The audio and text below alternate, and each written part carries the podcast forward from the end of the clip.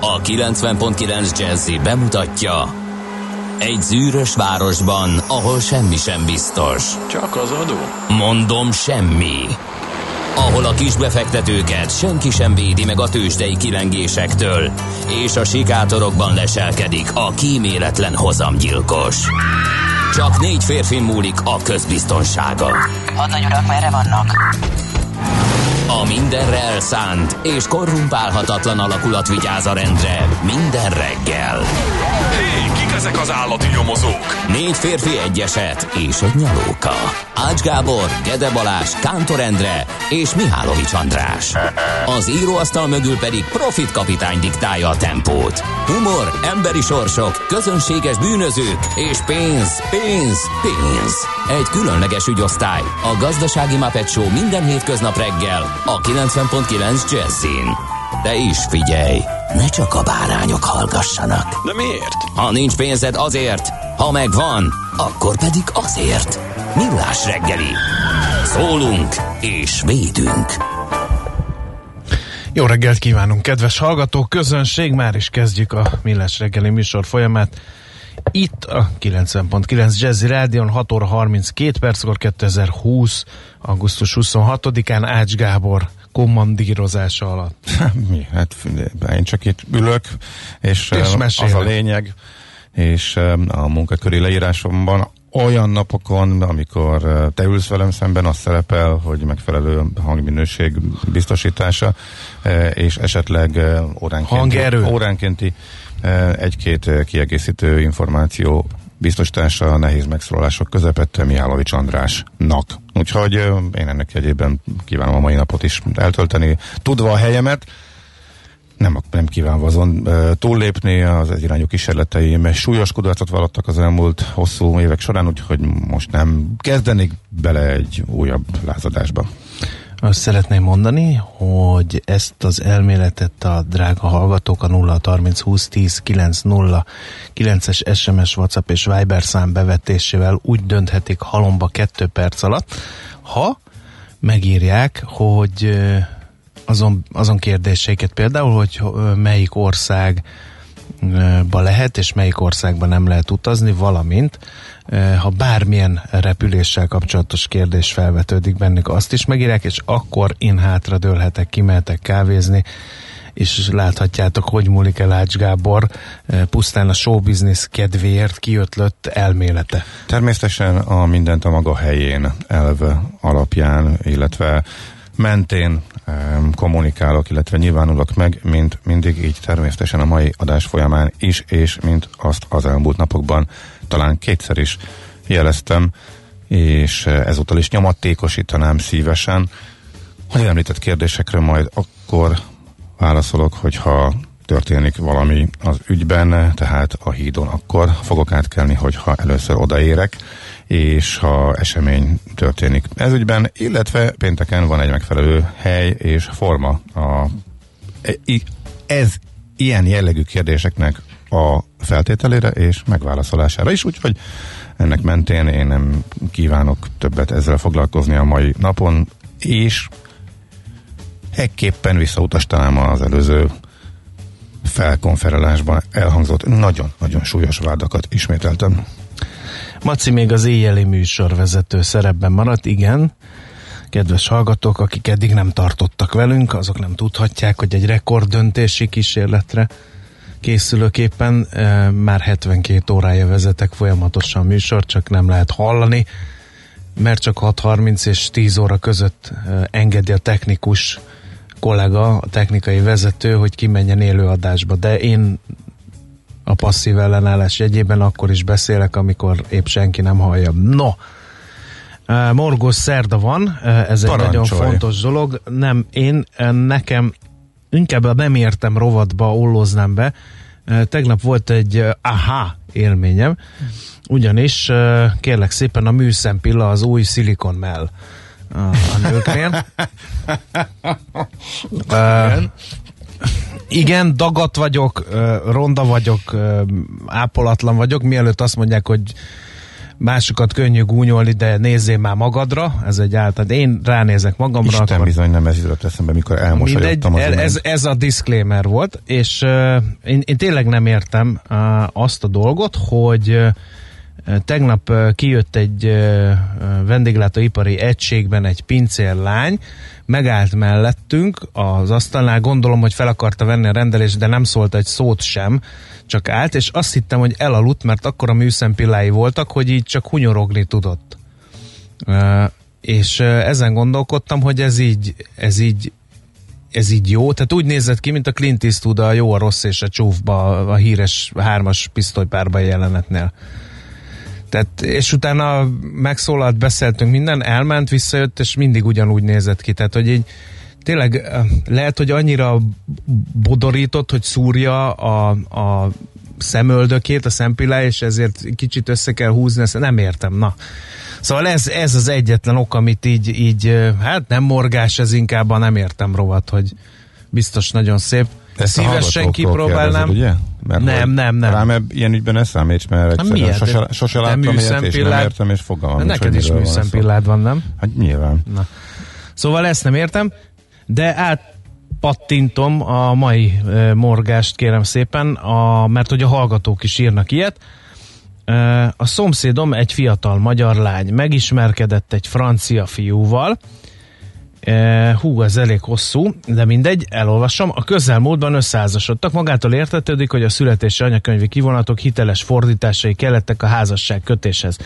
Ezekkel be kellett külön-külön menniük személyesen a bevándorlási hivatalba, ahol a házasság kötési szándékaikról kérdezték őket, tolmács jelenlétében. Az erről szóló jegyzőkönyvet aztán azok hiteles fordításával együtt beküldték a hivatalba.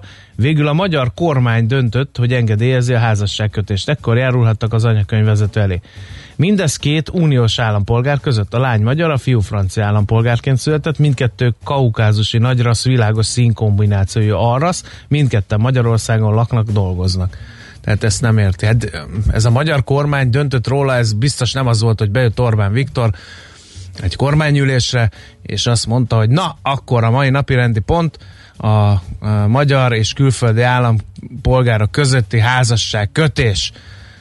Katalin és François köthet házasságot? Mit szól ehhez a mezőgazdasági miniszter, mit szól ehhez Szijjártó Péter külügyminiszter, aki biztos mással volt akkor elfoglalva, tehát lehet, hogy ellen sem volt a kormányülésen, tehát ezt nem így kell elképzelni, hanem van egy ilyen pecsét, és akkor a, szerintem a bevándorlási hivatalba Gizike üti rá a pecsétet, ha a paragrafusoknak minden megfelel. De ettől még ez egy érdekes felvetés, hogy két uniós állampolgár, mikor a termékek és szolgáltatások, valamint a munkaerő szabadon áramolhat, akkor ha a munkaerő áramlása közben véletlenül egy másik munkaerővel áramlik együtt onnantól valahova, akkor ahhoz miért kell uh, administratív eszközöket bevetni? Ez egy jó kérdés, mondjuk így. Ámen. No, akkor mi a te morgásod? Mert Egyébként- Gábor ö, úgy felkapta a fejét a morgos szerda kifejezésre, mint kincsem élete legnagyobb versenye a Baden-Badeni futam előtt, mint aki trombita szót hall csatalóként, és mint Leonidas király, mikor meglátta, hogy jön feléjük a perzsa nyílzápor. Na, tessék! Egy picit visszatérve az iméntire, igen, ebben komoly problémák vannak, nem csak magyar, illetve más uniós állam, hanem egyéb uniós állam, uniós állam viszonylatában. Ha pedig még esetleg külföldön lenne a lagzé, akkor az meg nem is mondanám, hogy hova vezetne erről, persze lehet még sok példát hallani, elég nevetséges, hogyha annyi történik, hogy két közeli uniós állam polgára próbál egybekelni, akkor az mennyi administratív nehézséggel jár. Én egy ígértem egy kis vasutas morgást, mm, az nagyon kellemes, hogyha kitalálnak jó, kedvező akciós lehetőségeket eh, arra, hogy támogassák az olcsó utazást, egyáltalán a hazai e, turizmus, csak az egyik ilyen volt, a 990, nem is volt, hanem most is az a 990 forintos balatoni napi jegy, amivel körbe lehet utazni a e, Balatont. Azon már rögtön, amikor ránéztem a menetrendre, akkor jót mulattam, hogy eh, elvileg a Balaton körbeutazásánál Ugye az észak és a déli partról, hogyha mondjuk te tényleg egy kört akarnál tenni, nem csak oda-vissza mennél néhány e, állomást, hanem mondjuk tényleg körbeutaznál, e, akkor összeér Székesfehérvártól 10 kilométerre a Balaton irányába a két vasútvonal egy Szabad Battyán nevezető állomáson. A menetrendet hiszen sikerült úgy megcsinálni, hogy véletlenül egyáltalán egész nap e, lényegében egyszer se lehessen ott e, átszállni és elindulni a másik vonalon e, körbejárva, hogyha már a leggyorsabb körbejárási lehetőséget Lepség és Csaják közötti vasútszakaszt be, bezárták, és az nem működik már évek óta. A tavalyig ott megálló északi parti Katica nevezetű e, személyvonatokat is idéntől nem állítják meg, azok áthaladnak csak Szabadbattyánban, e, hogy véletlenül se lehessen e, megcsinálni azt, amire elvileg kitalálták ezt a jegyet. De ez még igazából semmi, mert oda van írva, hogy nem csak 990 forint, sőt fiataloknak még 33% kedvezmény van 26 év alatt, hanem megvásárolható a MÁV amúgy kiváló applikációjában, ami nagyjából úgy működik, hogy ott meg tud venni jegyet, és pillanatok alatt minden ott van, hogyha túlesel az első bevetésen, és mondjuk rájössz a logikájára. Hát olyan néhány óra sűrű káromkodás, és nem értem, és földhöz na már majdnem csúnyát mondtam, földhöz vágás, igen, ez, ezt a szót kerestem. Után, ha egyszer rájössz a logikájára a MÁV applikációjának, akkor utána életre szólóan fogod tudni idézőjelbe természetesen használni. Tehát van egy ilyen applikáció. Egy utasnál semmi gond nincsen vele, de abban a pillanatban, hogy mondjuk többen mennek veled, esetleg eltérő kedvezmények vonatkoznak rá, de esetleg ezeket változtatni kell, akkor, ja, és különböző vonatok átszállás is van benne, akkor tényleg kitartás mindenkinek, hogy fölfogd a logikáját, hogy mit hogyan kell beállítani, hogy tudjál rajta egyet venni. De ez az alapprogram. Bejött ez a szögegyszerű jegytípus, a Balatoni napi egy 990 forint, eh, ami applikációban még kedvezménnyel elérhető.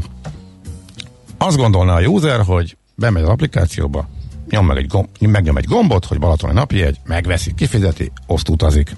Hát ez nem így működik. Kérlek szépen, meg kell mondanod egy utazást, amerre úgy indulsz, arra földob sokszor 5-10 lehetőséget, különböző vonatokat, típusokat, jegytípusokat, és azok között eldugva föltűnik egyik opcióként az 5., a 8., a 22. helyen ez a napi egy is.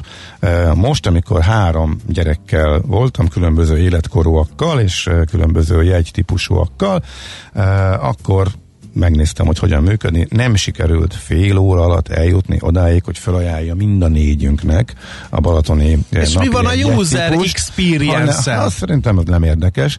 Olyan volt, hogy egynek a napjét ajánlja, a másiknak 50%-os jegyet, a harmadiknak 33%-os. A következő opcióban ezek, ezeknek a csereberéje, de fél óra alatt nem sikerült elérni azt, hogy az applikáció nekem felajánlja azt a napját, amit, amit akarok venni. venni. Úgyhogy az állomások, addig kombinálgattam az állomásokat, még nagy nehezen sikerült uh, találni, megvenni, de akkor meg elfelejtettem, hogy egy, Tessék. hogy egy órával későbbi vonatindulással a másik irányba sikerült előhalászni azt az opciót, hogy a napi egy megvevődjön, innentől kezdve nem lett érvényes arra a vonatra, amelyikre veszem, mert egy órával később kezdődött. Tanulság, a... Tanulság. Hagyjuk a digitalizációt másra, menj oda a kallerhez, magyarázd el, hogy mi van, azt akkor majd adja Így egyet. van. Akarsz te itt digitáliskodni, Helyes. meg experience ha menjél oda, azt álljál sorba fél órát, lehely a másik nyakába, szívja a vírust, és vedd meg ott a pénztárba, ahol a tömeg lakik. Így van, ez, ez, ez, ez a fontos. Tereljük ebbe az irányba az embereket Igen. a kiváló applikációval. Igen. Morgos szerda vagyok ma, ezért hát azért ne felejtsük el a név és születésnaposokat, megköszöntene az Izsók és a Natáliák ünnepelik ma névnapjukat, fülük nőjön bokáig, Natáliáknak ne, de az Izsóknak mindenképpen és a születésnaposokat is köszöntjük. Ne felejtjük el, hogy mivel Ács Gábornak nem volt user experience-e a MÁV applikációval, nem tudhatjátok meg, hogy a bizánci birodalom veressége a Manzikerti csatában micsoda messze menő következtetés vagy következményekkel járt. Miképpen az is homályban marad, hogy 1278-ban a Dürnkrúti csatában hogyan sikerült magyar segedelemmel megmenteni a Habsburg hercegséget, hogy aztán az néhány néhány száz év múlva rátelepedjék Magyarországra.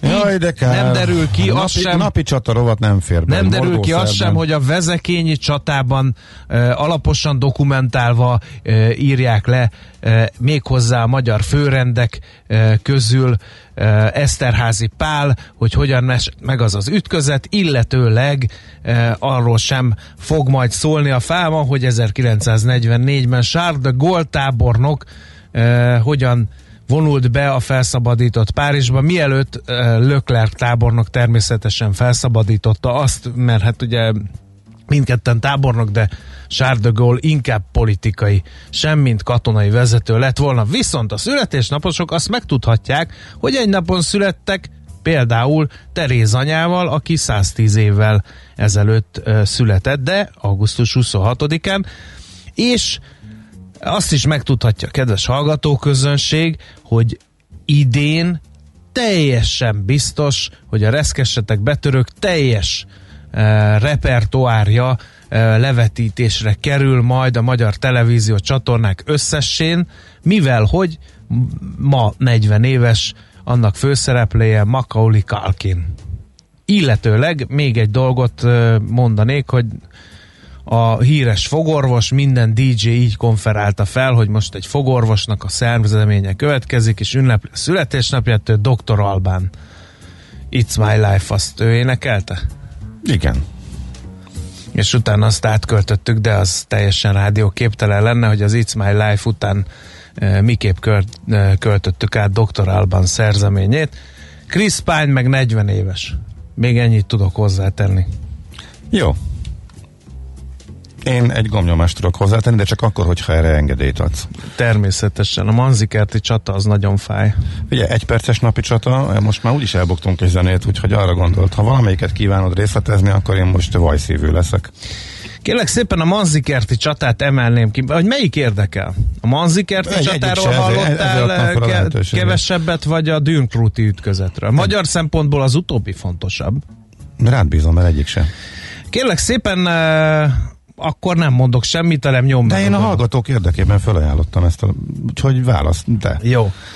Um, Én nem vagyok Mivel mérvadó. magyarok vagyunk, és tegnap mentegetni merészeltem a Habsburg uh, birodalom egyes cselekedeteit Katona Csabával együtt a, a Speyeri Egyezmény aláírásának kapcsán, és megkaptunk egy olyan hallgatói SMS-t, idézem, ez csak egy Habsburg revízió ócska erőltetése, aljas és pusztító ordas hazugság, debil, banda, debil próbálkozása undorító, akkor most elmondanám, hogy egyszer voltunk olyan, olyan helyzetben mi magyarok, hogy akár végleg eltörölhettük volna a föld színéről a Habsburg főhercegséget, mert akkor még nem volt főhercegség, ez pedig a Dönkrúti csatának volt a, az ideje 1278-ban, amikor is ö, volt egy ö, feltörekvő uralkodó a régióban, a cseheknél, őt második Ottokárnak hívták, és kérek szépen ö, olyan jól sikerült a csata, negyedik Kun László vezette magyar hadak és a német király szövetségben verték le Ottokár királyt, hogy ennek hatására a Habsburgok végleg megszerezték az osztrák hercegséget, és innen építkezve szépen egészen ö, 1920-ig ö, eljutottak, ugye oda, ahova eljutottak.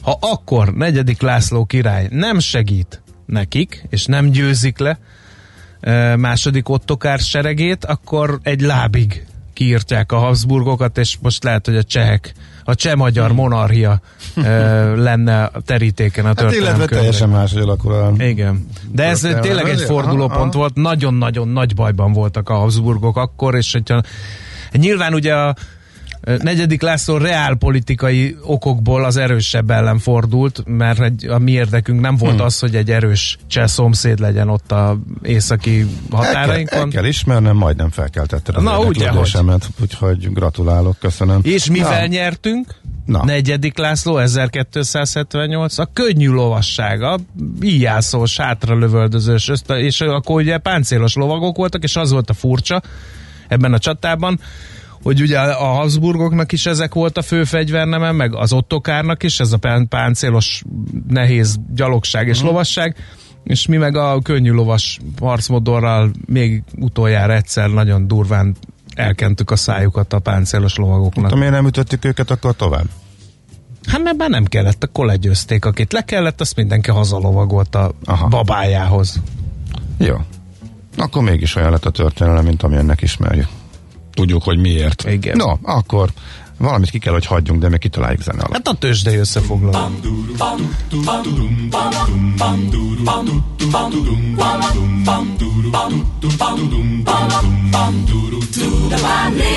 Vigyél messze májuk, vezess a nap felé. Szélvédőn a lábam, kezemben sárdoné. Göndörfürtű fák közt, a szél csak lehele. A lányok, hogyha megjössz, nagyon szeretne. Nézd milyen a szemembe, tedd a kezed a fal zsebembe. Hajolj bele a hajamba, tudod bele, hogy labamba. Nézd milyen a szemembe, tedd a kezed a fal zsebembe. Hajolj bele a hajamba, tudod bele, hogy labamba.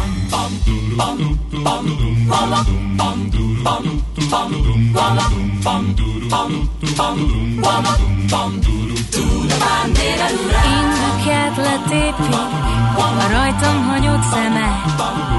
Bonts ügyet tavasz, bimbóm a szív vele. Napsütötte utcán, állni most a jó. Virágzik a test, szívszenzáció. Nézd milyen a szemembe, tedd a kezed a fal zsebembe. Hajolj bele a hajamba, tudod bele, hogy labamba. Nézd milyen a szemembe, tedd a kezed a fal zsebembe. Hajolj bele a hajamba, tudod bele, hogy labamba. Kémisebbről járdán, macskák napoznak, az ablakokban párnák, fénytől dagadnak. Könnyebb így az álom, a rossz kedv elvonul. Vasárnap a föld, virágba borul. Nézd milyen a szemembe, tedd a kezed a fal zsebembe. Hajolj bele a bele, hogy labamba. Nézd milyen a szemembe, tedd a kezed a fal zsebembe. Hajolj bele a hajamba, tudod bele, hogy labamba.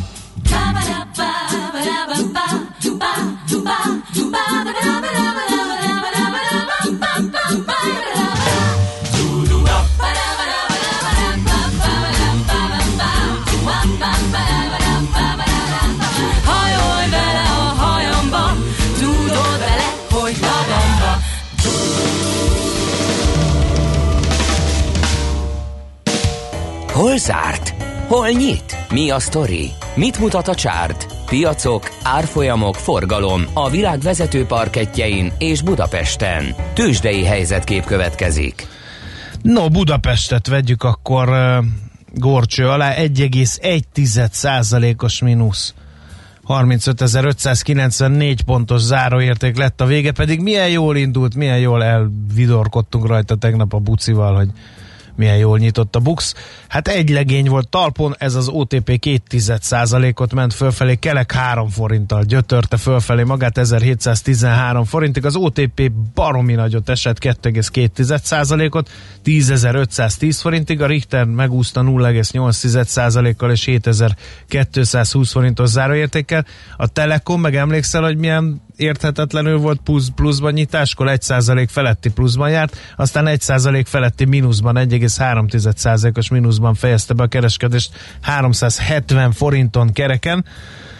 És akkor nézzük, hogy mik voltak azok a mozgások, amelyek értelmezhetők. A Nutexben volt forgalom, de én most nem mondom el, hogy 5,3%-os volt a plusz. Inkább vegyük a Masterplastot, mert ott még nagyobb forgalom volt, és 2%-os pluszt szedett magára a papír. A vesztes oldalról pedig, hát talán a cikkpanóniát emelném ki, az is viszonylag értelmezhető forgalomban, ám de esett 3,6%-kal. Mi volt külföldön, Gábor? Hát Amerikába kijött egy adat, ami annyira nem szokott piac mozgásokat okozni, de most jobban figyelem mindenki az előremutató adatokat, és a fogyasztói bizalom jött ki, brutálisan rossz lett, sokkal rosszabb a, vártnál, tehát az amerikai fogyasztók félnek attól, hogy sokkal rosszabb lesz nekik. Hát ebből kitalálható, hogy a tőzsde merre ment, tehát újabb emelkedés és újabb történelmi csúcsa a piacokon, ahogy azt már megszokhattuk a rossz adatokra. Szakértők elmondták, hogy a fogyasztás visszaesésére utal mindez, úgyhogy ahogy az már az elmúlt hónapokban jellemző volt, érthető és logikus módon a tőzsdék úgy újabb emelkedésen ünnepelték meg mindezt, úgyhogy nagyjából a szokásos forgatókönyv zajlott. Némi keresgéléssel mindig meg lehet találni, hogy mi az, ami miatt esetleg emelkedhetett volna is. Most is volt valami, megint tárgyatok valamit a kínaiakkal, ami pozitív lehet, de ilyen mínuszos hírként, de valamit sikerült előbányászni. Úgyhogy nagyjából ez volt a pozitív oldalon, de hát ugye, mint tudjuk, nem kellene nagyon pozitív hírek, az irány az adja magát. A Dow Jones alul teljesített az eset, miközben a másik két mutató fölfelé ment.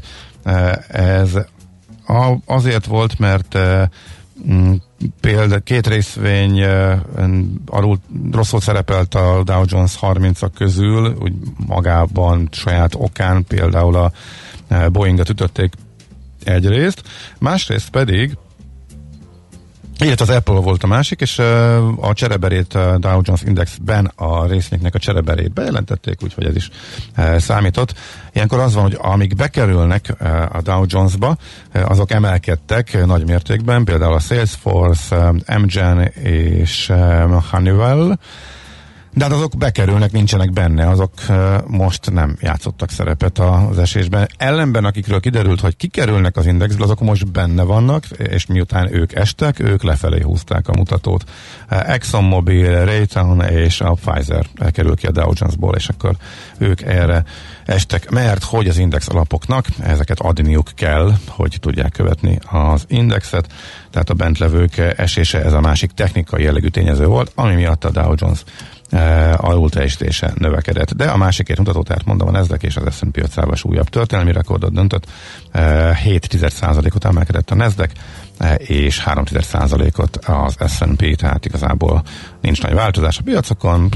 Most már csak egy szórakozásból ránézek, hogy az idén mennyit emelkedett a, a Nasdaq ebben a rendkívül kedvező gazdasági mutatókkal bíró évben 28%-kal a Nasdaq emelkedése a történelmi recesszió közepette, úgyhogy teljesen logikus és érthető, ahogy ezt már néhányszor megbeszéltük, úgyhogy nagyjából erről van szó, de hogyha komolyra fordítjuk a szót, akkor az általános vélemény a szakértők szerint, hogy ez az év az, hogy mi történik, az már senkit se érdekel. A piac a jövőre koncentrál, az pedig szép.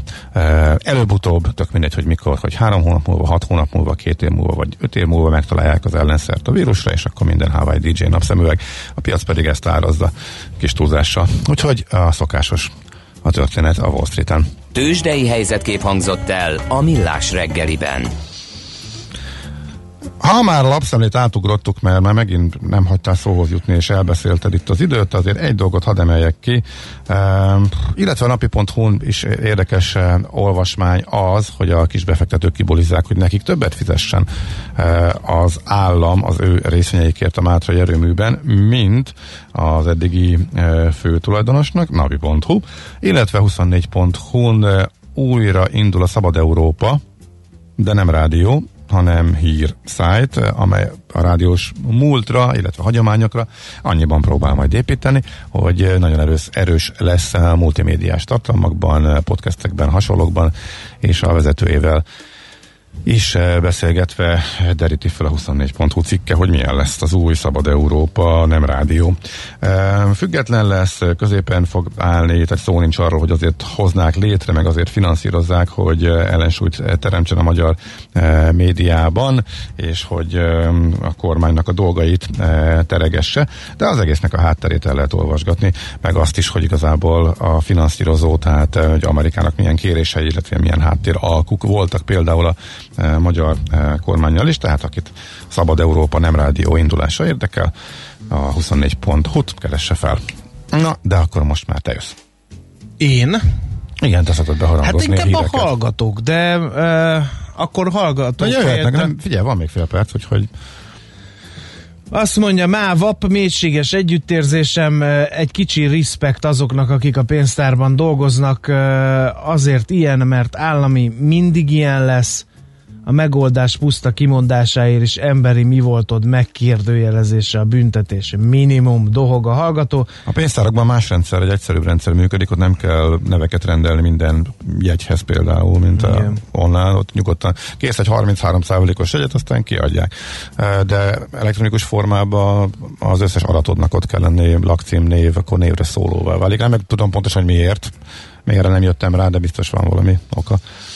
Aztán Ez gyermekem egy éve született Svájcban, magyar szülők gyermekeként minden erőfeszítésünk ellenére a mai napig nincs tajszáma. Igen, a hazatelepülésnek az administratív akadályai azok megérnének egy külön műsorszámot, mert tényleg elképesztő sztorikat hallani. Aztán mi van még itt? Triatlon verseny, rajt, én úszósapkában, mellettem műszempillában. Ez nem ázik le? Nem tudom. írja Eszter hallgató a saját tapasztalatait. Aztán itt van a szerelmes futár, Csepel Gödöllő vonalon ma is jól lehetett közlekedni 5 óra 20 perckor, aztán itt van uh, D-kartács Gödről Pestre 21 perc alatt ért Az ide. jó, az jó idő. Az jó, bizony, bizony. Illetőleg itt van Lőpapa, nem csak hallani, de látni sem nem lehet a műsort kedves Medve úrral a fennmaradó napi 20 órában.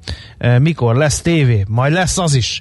Szeptembertől már megint újra indul. Örömmel jelentjük, hogy dolgozunk igen. rajta. Hú, nagy erőkkel. Igen, igen, igen. Illetve azért rózsám vasutas, vasutas, vasutas, hogyha nem sok azutas rögtön megölel, küldöm ezt a kuplét azoknak a úttörő vasutasoknak, akik ma avatják, akiket ma avatnak fel hűvös völgyben, este pedig a veteránok ballagnak el ugyan ez innen, annyira- ez annyira jó. írja Misu. Hát Néha- neked. Né, hát néhányszor voltam, amikor érintettek voltak a gyerkőcök, igen, igen. Ez Igen. Szép esemény. No, hát ezeket tudtuk összefoglalni, közlekedési híreket szeretnénk tarhálni tőletek, 0 30 20 10 9 0 9 SMS, WhatsApp és Viber szám. A reggeli rohanásban könnyű szemtől szembe kerülni egy túl szépnek tűnő ajánlattal. Az eredmény krétával körberajzolt tetemes összeg. A tethelyen a gazdasági helyszínelők, a ravasz, az agy és két füles csésze és fejvállalakzat. A lehetetlen küldetés megfejteni a Fibonacci kódot. A jutalom egy bögre rossz kávé és egy olyan hozamgörbe, amilyet még Alonso Mosley sem látott. Millás reggeli, a 90.9 Jazzy Rádió gazdasági mapetsója. Vigyázat! Van rá engedélyünk! Jó reggelt kívánunk, 7 óra 14 perc van. Folytatjuk a Millás reggeli műsor folyamát itt a 90.9 Jazzy Rádion. Benne Ács Gábor az egyik műsorvezető. Mihálovics András a másik. 0 30 20 10 9 0 9 SMS, WhatsApp és Viber számunk is ez.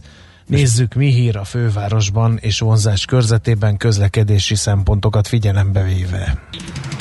Budapest legfrissebb közlekedési hírei, itt a 90.9 jazz Az M5-ös bevezető jól járható, ez is hírám, kedves hallgatók, úgyhogy lehet a jó hírekkel is szerencsételtetni bennünket. Mert hogy tegnap nem ez volt Mert a hogy helyzet, tegnap nem, igen. igen. A tízes főút Solymáros Óbuda között darabosan járható, de inkább áll, mint megy, írja Ádám. A Pesti rakparton pedig azért jó menni, mert szép, és azért rossz, mert ezt sokáig lehet élvezni, írja a szerszámgazda, és mi van még itt? A Blahána híd felé vezető oldal belső sávja felbontva, már hatkor volt ott torlódás, nem is kicsi, írja Peti hallgató, gyanítom eh, 7 óra 15 percre sem változott meg ez a helyzet. Az én algoritmusom két komolyabb lassuló szakaszt mutat. Egyrészt a Kerepesi befelé, a keleti irányába, illetve a Rákóczi híd irányába a Népliget felel, a Könyves Kálmán körúton van némi araszolás. Budapest, Budapest, te csodás! Hírek, információk, érdekességek, események Budapestről és környékéről. Itt van velünk a vonalban Molnár Zsuska, a járókelő.hu sajtóreferense. Jó reggel, szia! Halló? Ó, akkor nincsen. Mm-hmm, akkor valamit félre ment, akkor megpróbálom. Jó, addig hívni. próbáld meg, én uh-huh. pedig addig a hallgatókkal kvaterkázok kicsit. Morgás, hitel közvetítéssel foglalkozom, az egész országból vannak ügyfeleim, akiknek már nem kérhetem ki bármelyik okmányirodában a hitelekhez szükséges TB igazolásokat, kizárólag a lakhely szerinti megyeszékhelyeket. Korábban ez működött, hiszen minden számítógépen minden ember adatai látszanak. Éljen a digitalizáció, az már csak habatortán, hogy függő ügynökként csak jutalék kizárólag egy bankol, vagyis nem bújtatott e, munkaviszony. E, mindjárt befejezem, igen. A, az új kataszabályozás miatt 3 millió forintban maximalizálták a kedvező adózással eső bevételt, ezzel egy teljes vállalkozói szegmens kinyírnak, igen, erről sokat beszélgettünk, illetve épp azon töprengtem, hogy nekem is jó lenne brutál szempilla, bár anélkül is marha érdekes dolognak kell történni, hogy kinyissam a szemem. Macinak meg nem tetszenék, na akkor nem lesz. Írja Kriszta hallgató. Nem én vagyok az az origó, amelyhez a hölgyek műszempilla ügyben igazodni lennének kénytelenek, úgyhogy Kriszta, ha erre vágysz, én nem állok közéd és a műszempilla közé. Na itt van Molnár Zsuska, járok előpontú sajtóreferense. Szia, jó reggelt! Sziasztok, jó reggelt! Na, volt egy, egy érdekes kezdeményezésetek közösen, ráadásul a Budapest Urban Games-el, hogy sportpályák, illetve sport tevékenységre alkalmas területekre lehetett egy kis pénzhez jutni, hogy kikupálni, hogy kulturáltabb körülmények között lehessen Budapesten sportolni. Láttam, hogy már volt egy kis sajtótájékoztató szerűség az eredményről. Na, hova futott ki ez? Mesélj! Igen, így van, júliusban hirdettük meg a Budapest Urban games közös pályázatot, a járókelő felületén lehetett pályázni, és most értünk el a folyamatnak ahhoz a pontjához, amikor kihirdettük tulajdonképpen a nyerteseket, és ezzel kapcsolatban volt egy sajtótájékoztató, ezután pedig most már a megvalósítás fog következni. Itt a nyertesek között 8 nyertes lett, egyébként 1 millió forint volt a a szétosztható összeg, tehát ö, minden pályázat maximum 100 ezer forintra pályázhatott, ö, és ö, a nyolc nyertes ö, közül tulajdonképpen tehát a megvalósuló projektek között van kosárpályaépítés, felújítás, boxzsák vásárlás, fitnesspályajavítás, van egy kültéri sakkészletnek a beszerzése, és kültéri sportburkolatnak az elkészítése. Itt van egy csapat, akik küzdősportot űznek, és a, a pandémia alatt a Városligetbe kényszerültek ők is kihelyezni a, az edzéseiket, és nem tudom, hogy tudjátok-e, de a Városligetben van öt darab láptengópálya is, és ezeknek a felújítása is meg fog történni. Uh-huh. És ez hogy működik, hogy akik ezt bejelentették, illetve kérték, magánszemélyek, civilek, ott lakók, ők ezt maguk intézik, tehát ők igazából itt a pályázat, meg a pénzosztás, amiben részt vettetek, így közösen, és utána ezt már ők saját hatáskörben csinálják, vagy van valami központi segítség ez ügyben is, hogy a kivitelezés tekintetében?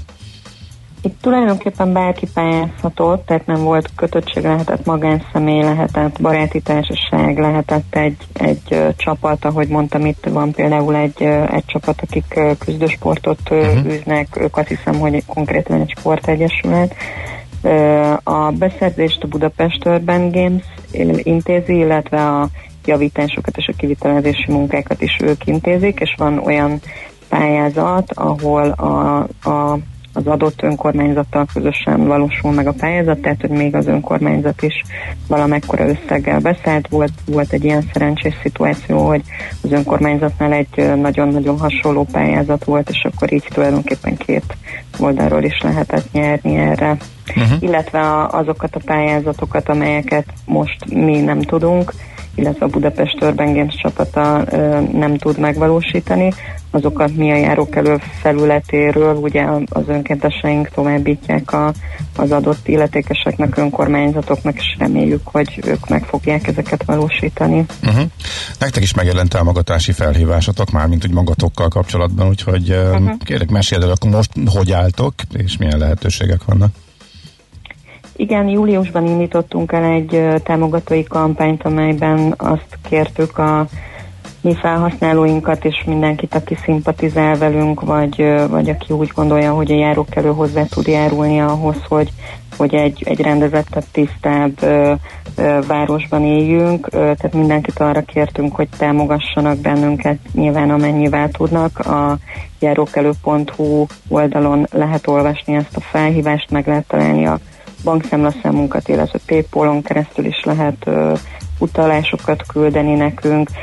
Azért indult ez a támogatói kampány, mert itt a koronavírus időszakában sajnos mi is elveszítettünk támogatókat, és, és sajnos úgy néz ki, hogy évvégéig még 6 millió forintra van szükségünk. Ebből a 6 millió forintból most már ez a nagyon-nagyon jó hír, hogy, hogy a 6 millió forint 1,8 millióra csökken. Tehát itt az utóbbi 3-4 hétben nagyon-nagyon sok támogatást kaptunk magánszemélyektől, cégektől, úgyhogy, úgyhogy haladunk a cél felé, de, de még mindig szükségünk van pénzre ahhoz, hogy évvégéig fent tudjuk tartani a járók előtt, és utána nekünk is nyilván egy, egy hosszú távú stratégiában majd kell gondolkodnunk, de uh-huh. egyelőre próbáljuk évvégéig megoldani a helyzetünket. A heti bejelentések között tallózva föltűnt, hogy egyre többen jelentik be a parlagfüves területeket.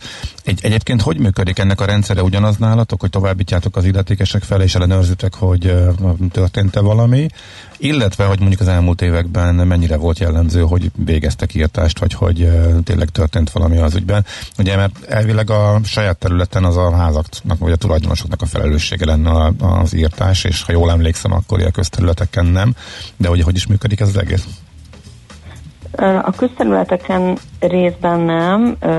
Ugye, hogyha magán területről van szó, akkor mondjuk például egy ház előtti közterület, tehát hogy a, ház előtti járda szakasznak a, a, a felügyelete az szintén a tulajdonoshoz tartozik, tehát, mm. tehát a közterület az ennyiben tartozik még a, a magántulajdonosokhoz, közterületen egyébként ugye az adott önkormányzat felelősség a parlagfűírtás. Itt, itt még nagyon röviden elmondom, hogy nekünk például a második kerületi önkormányzattal ö, van egy megállapodásunk, amiben a saját felületeiken is fogadják, ezt minden önkormányzatnál így van, hogy a, ők a saját felületeiken is fogadnak parlagfű bejelentéseket, parlagfűvel kapcsolatos bejelentéseket. A második kerületi önkormányzattal például nekünk van egy megállapodásunk, amiben a járókelő felületéről ők ugyanúgy fogadják ezeket a, a bejelentéseket és ugye a korábbi jogszabályok szerint július 1 kellett erről gondoskodni, de ez változott azt hiszem talán egy évvel ezelőtt, tehát egész évben kell erről gondoskodni, és az, az adott önkormányzat hatásköre tulajdonképpen ezt felügyelni. Tehát ha érkezik egy bejelentés, az, az elmegy az önkormányzathoz, ez a bejelentés, és a, az önkormányzatnak a kötelessége ellenőrizni, hogy a mhm. parlagfő írtás megtörtént-e. Itt azt hiszem, hogy a jegyzőnek van ez ügyben egy felszólítási kötelezettsége. Jött egy hallgatói kérdés, kisvárosokban mikor lehet majd bejelentést tenni, Zsuska? terveztek-e terjeszkedést, bár ez most az, hogy aha. mondtad, hogy a év végéig e, próbáljátok túlélni ezt a nehéz helyzetet, így nehéz azt feltételezni, hogy pont most fogtok terjeszkedni ebbe az irányba. De látod, igény lenne rá. De igen. Egyébként terjeszkedünk, tehát voltak olyan vidéki városok, akik a, a koronavírus ideje alatt csatlakoztak hozzánk. Tulajdonképpen mi vidéki városokban, nagyvárosokban is jelen vagyunk, 24 városban, Budapesten együtt 24 városban vagyunk jelen, uh-huh. és bármilyen kis településről nagyon szívesen fogadunk jelentkezőket. Ennek az a feltétele, hogy az adott településen legyen egy-két ember, nyilván az, az jobb, hogyha egy, hogyha egy egész csapatról van szó, akik jelentkeznek hozzánk önkéntesnek, ilyenkor, ilyenkor az önkéntes koordinátorunk felveszi velük a kapcsolatot, ha csak egy ember van vele is, és akkor tudunk haladni tovább, kap egy önkéntes képzést, illetve mi a helyi helyi illetékesekkel is felveszük a kapcsolatot, bejelentkezünk, hogy akkor mi itt szeretnénk elindítani, kérjük őket, hogy, hogy működjenek együtt velünk, és akkor így tud elindulni uh-huh. a munka, de mindenképpen szükséges egy-két helyi önkéntes, akik a, az első bejelentéseket megteszik, vagy az első bejelentéseket ö, fogadják, és akkor nyilván ennek utána a híre megy. Meg nyilván kapcsolatot tartanak az illetékesekkel, ott kiépítik a rendszert, hogy Így van, tehát, hogy után követik. Uh-huh. Uh-huh. Uh-huh. Igen, okay. igen. Tehát ők ugyanúgy, ami önkéntesenként működnek, és ugyanúgy fogadják az adott városnak a, a bejelentéseit. Uh-huh. Egy apróság még, nyugtass meg, hogyha ilyen bejelentés érkezik, mint amit most uh, felolvasok, hogy uh, határolt hátsó bejáratnál van egy villanyoszlophoz láncolt motor több mint tíz éve. Elsős volt a lányom, amikor kísértem a suliba, és feltűnt, milyen régóta állít ez a motor. Most nyolcadikba megy. Teljesen szét van rohadva. Hogy ilyenkor azért először elmosolyodtok ti is, e, mielőtt mondjuk e, mérgesek lesztek. Illetve ez mennyire jellemző ez a probléma, illetve ez kinek a dolga lenne eltüntetni? Ú, igen, ez az elhagyott járművek problémája, ugye itt, uh, ugye itt bármilyen járműről beszélhetünk, különböző kategóriák vannak, és, uh, és uh, tehát ugye lehet ez autó, lehet ez, uh, lehet ez motor, lehet ez kerékpár. Ja, ugyanaz a szabály, aha.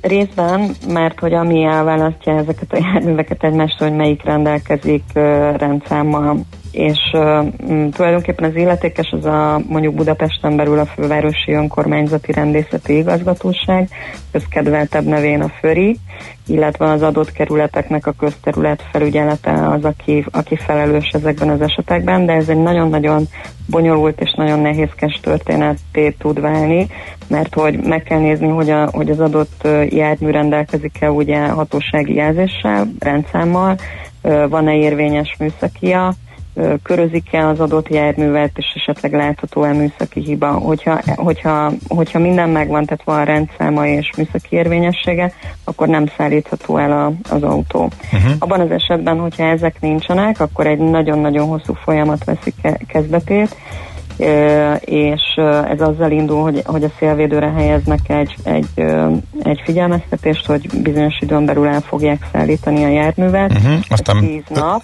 Igen, és mi, követ, mi következik egy év múlva tapasztalat alapján? Igen, tíz nap múlva elvileg elszállítják a, a járművet, ez egyébként nem mindig történik meg, tehát hogy nálunk Igen, is vannak olyan bejelentések, amikor ismétlődik, és utána egy, egy telephelyre szállítják, ahol még, még két felsz, ahonnan még két felszólítást küldenek postán a tulajdonosnak, és hogyha akkor sem veszi át a járművet, akkor egy hat hónapos időszak veszi kezdetét, amíg ők tárolják, és csak utána értékesíthetik, vagy vihetik bontóba. Uh-huh. Ugye itt ennél a bejelentésnél, amiről beszélünk, itt nem látszik a képen, hogy ennek a motornak lenne rendszáma, és lehet, hogy ez egy nem rendszámmal rendelkező motor, mert ugye nem mindegyik uh-huh. típusra kell rendszám, és akkor sajnos ebben az esetben ez a tíz éves folytatódhat akár, mert hogyha ha, ha nincs, nincs rendszáma, akkor sajnos nem szállíthatja el a, az adott, adott Aha. Tehát akkor ezért évtizedekig ott állhatnak a biciklivázak, ahol ja. látjuk őket. Igen, a bicikli, uh-huh. Igen, a biciklivázakkal pont ez történik, hogyha le vannak lakatolva, akkor, akkor nincs lehetőség arra, hogy levágják őket, tehát hogy akkor uh-huh. ott el 10-20-30 évig akár. Ha, azt a mindenséget. Hát itt lehet, hogy ki kéne találni ez ügyben. Uh-huh. Oké, okay, köszönjük szépen. Érdekes volt Én minden esetre. Köszönöm. Szép napot, jó munkát! Viszont kívánom, sziasztok! Szia, szia! Molnár Zsuskával a járókelő.hu sajtóreferensével beszélgettünk az elmúlt percekben. Nekünk a Gellért hegy a Himalája. A millás reggeli fővárossal és környékével foglalkozó rovata hangzott el.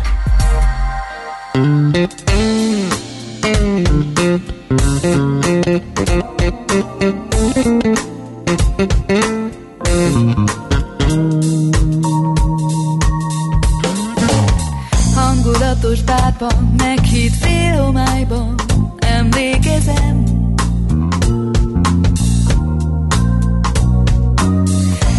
meséltél a jazzről, s mutattál egy sztárt, hogy énekel.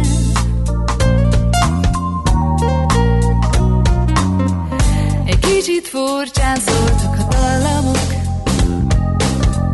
de miről jöttek, s hamar megfogott. Megértettem azon a hajnalon, hogy van még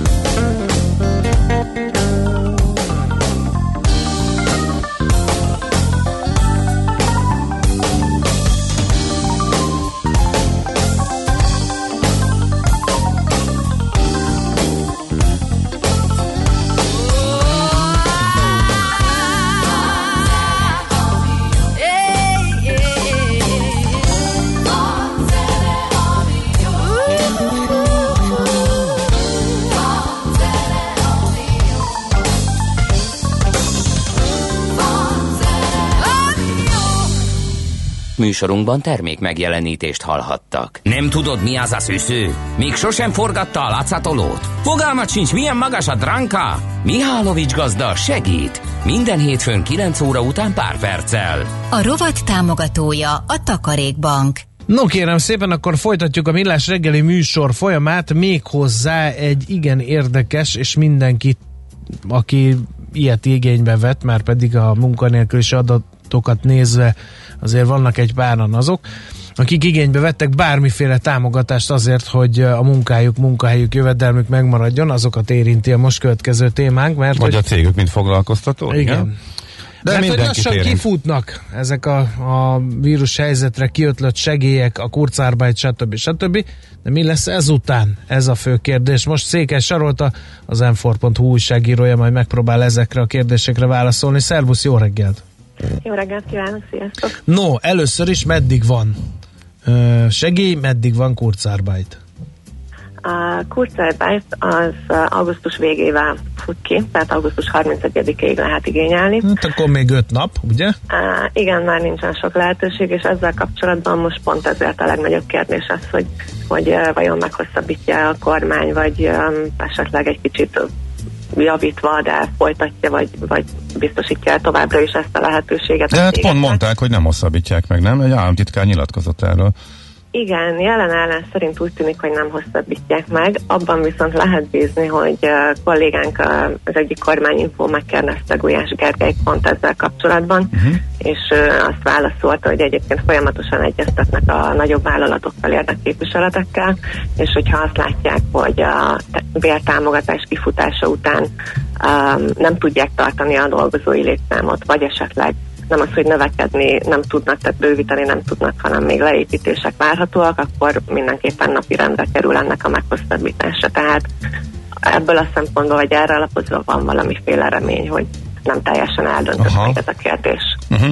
És mi a helyzet a munkanélküliség, illetve hát most már nem úgy hívják állás keresési támogatás, vagy mi is a pontos neve, amiről sokat hallottuk, hogy nagyon rövid, eh, de a kormány azt mondta, hogy hát három hónapra szól, de ez pont elég, mert három hónap múlva mindenkinek majd lesz eh, munkája, de hát most lassan lejár a három hónap, sőt már le is járt a válság kezdete óta, még onnantól, ha számoljuk, hogy egy-két hónap alatt jutottak el a támogatás eh, felvételeig az elsők, akik utcára kerültek, ennek vége semmi jel annak, hogy a válság teljesen véget ért volna, úgyhogy ez egy akut problémának ígérkezik össze. Ezzel kapcsolatban mi a helyzet? Ezzel kapcsolatban sokkal egyszerűbb a helyzet, mert a kormány ez többször is nyomatékosította és rögzítette, hogy ő nem segély alapú uh, társadalmat és elnézés gazdaságot szeretne, hanem munka alapút. Tehát um, én gyakorlatilag semmi esélyét nem látom annak, hogy a munkanélkül, vagy álláskeresési járadéknak a jogosultság idejét meghosszabbítanák, meghosszabbítanák. Három hónap, és ez nem csak idehaza tűnik alacsonynak, hanem lényegében egész Európában a legalacsonyabb Mhm. uh-huh. jogosultsági idő. Tehát a rendkívüli helyzet és a mostani koronaválság ellenére sem nyúlnak hozzá, szinte biztos, ugye akkor ez itt a lényeg. Én, én ezt kimerem jelenteni, uh-huh. hogy ez el, nekem nagy meglepetés lenne, hogyha úgy döntenének, Aha. hogy akár rendkívüli helyzetre való tekintettel is, de meghosszabbítanák ezt a három hónapot. Mit mutatnak a számok, a friss eh, adatok a, a munkanélküliséggel, foglalkoztatottsággal eh, kapcsolatban? A legfrissebb adat az pont hétfőn jött ki, ez a Nemzeti Foglalkoztatási Szolgálatnak a, az adatai. Um, ez alapján már júliusban elkezdett egy kicsit javulni a helyzet, ugyanis a járvány, um, a válság kezdete óta uh, most először csökkent az álláskereső száma. Igaz, hogy alig több mint 10 ezer, de végül is az irány ez már. Uh, jelenleg 365 ezer uh, regisztrált álláskereső van Magyarországon, és uh, ami viszont sokkal durvább, hogy um, ezeknek a fele gyakorlatilag semmilyen anyagi segítséget vagy támogatást nem kap, tehát egyszerűen fogalmazva semmiből kell megélnie és próbálkoznia. Uh-huh. És akkor ők a fekete gazdaságban nyomulhatnak, vagy, vagy róluk mit lehet, vagy tudni, vagy sejteni? Hát nyomulhatnak a fekete gazdaságban, meg hát nyilván valahogy megpróbálják átvészelni ezt az időszakot, de igazából nem is az a nagyobb probléma, hogy hogyan oldják meg, hanem ebben a helyzetben szerintem a szociális ellátórendszernek kellene egy olyan védőhálót biztosítania, ami, ami ilyen helyzetben segítséget nyújt nekik is. És gyakorlatilag az, hogy most már minden második álláskereső um, nem kap támogatást, ez pont ennek a három hónapos jogosultsági időnek is a az egyik következménye, tehát hm. Pár napja ki észrevettetek egy érdekes számot, hogy eh, noha válság van, eh, elképesztően alacsony volt az az összeg, amit a munkanélkülékre kötött a, költött a kormány. Eh, kiderült, hogy ez hogy miből jött ki, vagy hogy ez valami, valami, ez, valami számolási hiba, vagy valami más állhat a sokkolódat mögött? Igen, ez egy nagyon érdekes kérdés, mert, mert gyakorlatilag ez még a mai napig rejté, tehát a kormányinfón is kérdeztük a miniszterelnökséget vezető miniszter, de gyakorlatilag ő se tudott erre olyan magyarázatot adni, ami, ami az elmúlt hónapok adatai tükrében um, elfogadható lenne, mert hogy a rekord alacsony kiadás mellé előző hónapban rekord magas kiadást társult. Tehát mivel három hónapig jár az álláskeresési járadék, hogyha júliusban, bocsánat, júniusban sokat költött a, a kormány, akkor még azért augusztusban is, vagy júliusban is sokat kellene költenie, és ugyanígy még augusztusban is. Tehát nem igazán látni olyan folyamatot, hogy mi indokolt azt, hogy mindössze 781 millió forintos kiadást generáltak a munkanélküli ellátások. Mm, bízom benne, hogy, hogy a következő hónapokban majd valamilyen úton módon erre mégiscsak választ kapunk, ha más nem, akkor az adatokból. Uh-huh. Ha ismét visszakanyarodunk a jövőhöz, ezek alapján ugye eléggé rossz lehet a hangulatunk, mert hogy nem látszik. Gazdasággal kapcsolatban kiderült, hogy mélyebb a válság annál, amit e, számítottunk. Nincs el arra, hogy e, meg hogy komolyabb támogatást kapnának azok, akik az utcára kerültek. Ezek szerint egyedül a cégek oldaláról várható, hogy valamilyen szinten plusz pénzek érkeznek a rendszerbe, tehát ami kimondottan az álláshelyek megőrzését, munkahely támogatásokat, illetve a munkanélküliek támogatását illeti? Um, egy jelenállás szerint igen, de pont a napokban ugye a kormány um, részéről kiderült, hogy összeáll újabb gazdaságmentő intézkedéseket, gazdaságvédelmi intézkedéseket terveznek. Ebben lehetnek esetleg olyan, olyan uh, finom hangolások, vagy esetleg újabb uh, intézkedések, amelyek uh, a munkahelyek megőrzését, illetve teremtését szolgálják. A, a szociális ellátórendszer oldaláról nem hiszem, hogy bármiféle újdonságot hozhatnának a következő hónapok. Van ugye a közfoglalkoztatás, hogy, hogy ez mennyiben lesz igénybe véve, vagy um, milyen mértékben fog felfutni, az, az a mostanság fog kiderülni, mert ugye, ahogy te is említetted, akik legelőször kerültek utcára, azoknak most jár le, a, vagy most járt le a, az álláskeresési járadéka, tehát hogy ők most fognak tudni bekerülni a közfoglalkoztatási rendszerbe, illetve hát ugye még az állam részéről van a, az állami munkahelyek, uh, ahol el lehet, jel, el lehet helyezkedni. Ez nagyjából, a jól rémlik, ilyen 3000 um, állást lehetőséget jelent, de de ennek az igénybevétele sem annyira kiugró mértékű. Uh-huh. Mi volt a utolsó információ, hogy ez a gazdaság élénkítő csomag erről, mikor lehetnek részletek, hogy arra rémlik, hogy a múlt hét közepén a hosszú hétvég előtt kérte fel a miniszterelnök a szakértői stábját, hogy dolgozza ki a részleteket. Időpont vagy valami határidő ezzel kapcsolatban kering? Um, én nem tudok róla, bár az is lehet, hogy elment mellettem ez az uh-huh. információ. Szerintem szeptemberben uh, valamikor biztos, hogy, hogy elkezdenek kiszivárogni az információk, illetve még a bejelentés is. Uh-huh. Meg lehet, hogy a részleteket megismerjük. Oké. Okay. Nagyon szépen köszönjük, hogy beszéltünk erről, összefoglaltad. Mi itt a helyzet kíváncsian várjuk a további fejleményeket. Szép napot, jó munkát kívánunk! Köszönöm szépen, szép napot nektek is, és a hallgatóknak! Székes Saroltával az enfor.hu eh, szakírójával beszélgettünk eh, annak kapcsán, hogy eh, komoly gondok mutatkoznak a magyar munkanélküliség, illetve álláspiac, illetve egyáltalán a foglalkoztatottság, illetve a munkahely védelem tekintetében. A, a válság súlyosabb, mint gondoltuk. Igen? Fantasztikus és elképesztő, hogy honnan jött a három hónap álláskeresési segély, ráadásul olyan kevés, hogy semmire nem elég, csak további tartozások felhalmozására, plusz az átlag négy hónap volt, ami alatt el tudtam helyezkedni, főleg a háromkörös interjúk húzódnak el hónapokig írja például az egyik hallgató munkahelyi teremtési támogatás 6 plusz 3 hó, meddig elérhető, még lehet, hogy nem figyeltem, írja a hallgató. Hát a, vissza lehet keresni majd az oldalunkon a beszélgetés, hogyha nem figyeltem, most nem rabolnánk el az időt azzal, hogy megint elmondjuk, ami az elmúlt percekben már elhangzott. Úgyhogy ezek egyelőre, menjünk is tovább szerintem, mert még van dolgunk ebben az órában, amivel bele kell férnie.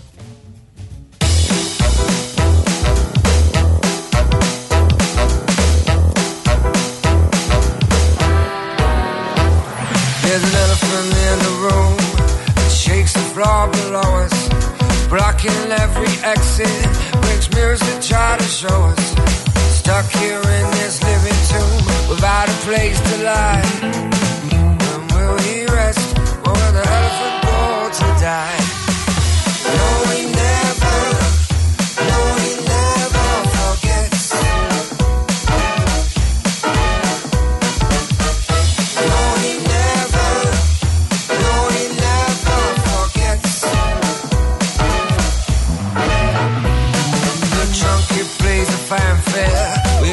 ignore. We listen for eternity, but we still can't play the score. Couldn't say if it's in key or even if in time. When will he rest? Or will the elephant go to die? No, Kicsi?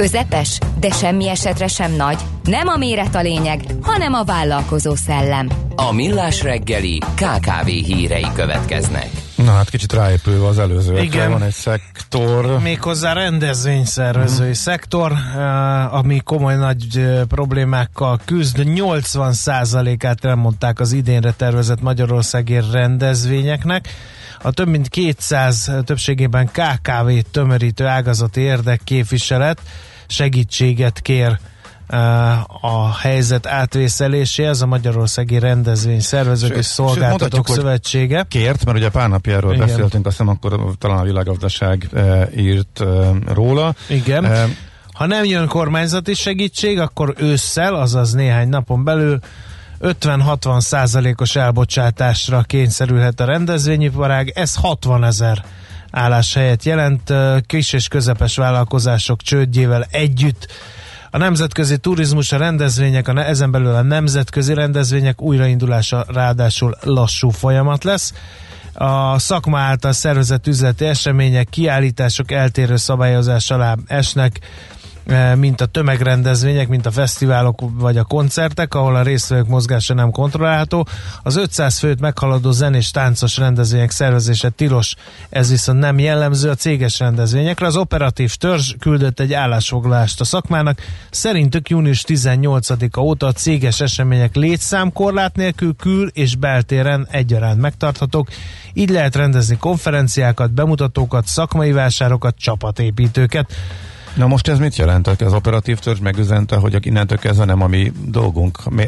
Ha lehet, akkor miért nem csináljátok? Tehát, vagy, vagy ez mit jelent? Nem tudom, nehéz tehát, ezt Tehát nincs, nincs, nincs betiltva, de tehát olyan van, hogy az emberek egyszerűen nem halandók. Lehetne, de mégsem Igen. jöhetnek. De, de most akkor, akkor ez... miért nem csinálták meg a szigetet céges rendezvényként? Sok fesztivál is elvileg megcsinálta volna, hogy vagy csapatépítő tréning. Leszedi 500 alá a színpadokat, és egyenként bejelenti fesztiválnak, senki nem akar trükközni, vagy kihasználni ezeket a mm. kiskapukat. Hát, mert igen, nem, csak elgondolkodtató, hogy ugye elvileg lehetőség lenne, tehát nincsenek betiltva, akkor mondhatja ezt az állam, hogy hát figyeljetek, miért nem csináljátok? Hát az, hogy nincsen rá igény, hát az meg már nem a mi, ez már saját üzleti, már üzleti kockázatotok, akkor találtok olyat, amire majd lesz piac igény. Illetve az van, hogy itt van ez a, az, az egész szektor, önhibájukon kívül uh, kerültek gondba, és mondjuk jó lenne a csődök megelőzése. Ráadásul ugye nem egy, nem kettő ö, magyar turisztikai stratégiát olvastam, a rendszerváltástól napjainkig mindben kiemelt szerepet játszott a rendezvény, vagy a konferencia, a turizmus, ha így tetszik, és ugye időről időre fel merül az ötlet arra, hogy kellene egy elég nagy rendezvény központot e, működtetni, mert ugye a budapesti kongresszusi központ az kicsit ugye lefelé e, megy már az életkorát tekintve, úgyhogy nem tudom, hogy ezekkel a tervekkel ilyenkor mi van. Hát figyelj meg, itt van egyáltalán, ugye a kisebb létszámú rendezvényeket lehetne tartani, de azért vannak olyan szakterületek, speciális idézőben mondom, hogy hóbortok, amelyek a képviselői összegyűlnek világszerte, de ez már rögtön egy nemzetközi biznisz, és akkor visszatudtunk oda, hogy a turizmus viszont halott, utazni senki nem mert. Tehát nemzetközi részvevőkre pedig nem számíthatsz, mert a többségükre eleve tiltás vonatkozik, nem tudnak beutazni mondjuk Európán túlról az összes országról, tiltás van, illetve karanténkötelezettség, úgyhogy ez a része is kiesik.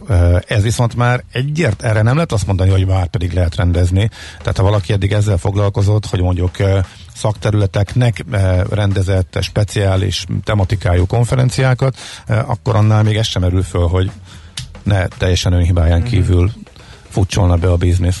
Úgyhogy azért mindenképp jó lenne valami támogatás. Azért is beszélünk erről, mert oké, kiállnak magukért és kommunikálnak is, de még vannak jó páran, akik mondjuk épp ezt nem teszik, de nagy gondban vannak, pedig jó lenne, hogyha velük is foglalkoznának. Na mindegy, ez erről ennyit. Hú, egy gyorsan fussunk egy e-commerce hírt is. Veszel-e? Eladod-e? Kanapéról-e? Irodából-e? Mobilról-e? Laptopról-e? Kényelmesen, biztonságosan, rengeteg ajánlat közül válogatva, időspórolva, ugye-e, hogy jó? Mert ott van a mágikus E. E-Business. A millás reggeli elkereskedelmi rovata, ahol mindenki számára kiderül, hogy online miért jó üzletelni. Hát a Rálép a gázra az AliExpress, a Facebook ja. meg felkarolja. Igen, igen, igen. Minden hát, is kell nekik. Igen. Kérem szépen, egyes európai kiszállítások idejéből 30%-ot faragna az AliExpress. Ezt hogy kell számolni? Tehát ha eddig egy hét alatt, akkor a 30%-ot levonod a hét napból, akkor Pontosan. az... Így. Csak eddig több volt, mert az, Ali, az AliExpress ugye a tapasztalat, az általános tapasztalat az AliExpress-szel kapcsolatban az, hogy lassú. Nagyon olcsó, de nagyon lassú. Igen. De most már indítják be a közvetlen AliExpress repülőjáratokat az elosztóbázisaik. Bizonyám Kína és Spanyolország között létrehozott közvetlen légi forgalmi folyosó nyílik ugyanis. Az Európában nagy népszerűségnek örvendő kínai társaság nem csak a jó árairól, hanem a hosszú szállítási idejéről és elhíresült, mint említette a Gábor és ráadásul ez a várakozási idő tovább növekedett ugye a, a vírushelyzet miatt, és az AliExpress ezért nyitotta meg spanyol központját, innen közvetlen légihíd van Kínába, amely a környező országokban 30%-kal csökkentheti a kiszállítási időt. Hm. Ebben mi nem vagyunk benne. De benne leszünk, mert szerintem az nem kérdés, hogy ez előbb-utóbb lesz még egy tehát abba az a fejlődési tendencia, ami ott van, meg ami egyáltalán az iparákban van, amit most begyorsított ugye a koronavírus, erről beszéltünk, hogy e, néhány évet ugrott e, azonnal az elektronikus kereskedelem, mm. csak azért, mert megijedtek az emberek, és olyanok is átálltak a internetes vásárlásra, akik eddig óckodtak tőle. Azt mondta a cég, mármint az AliExpress, hogy reméljük, hogy a Kínából az európai kézbesítésekre küldött csomagjainkat tíz napon belül házhoz tudjuk majd szállítani a fejlesztéseknek köszönhetően. És akkor olvastam még egy érdekeset a kosárérték.hu-n, ami egyébként egy e kereskedelemmel foglalkozó magazin. A Facebooknak semmi nem elég. Ugye eddig a, itt ebben a szegmensben lényegében marketing szolgáltatóként volt jelen, de be akar nyomulni, hogy és itt értékesítsen, úgyhogy most egy startup programot indít, kiterjeszt, megpróbálja kiterjeszteni a dominanciáját az E kereskedelemre is. 60 európai és latin-amerikai cég vehet részt a Facebook szolgáltatásainak a fejlesztésében. A programba várják a cégeket, és majd ők segítenek már, mint a Facebook szakjai segítenek abban, hogy olyan alkalmazásokat fejlesztenek, amelyek révén az elkereskedelmi megoldások még könnyebben integrálhatóak lesznek. Na hova?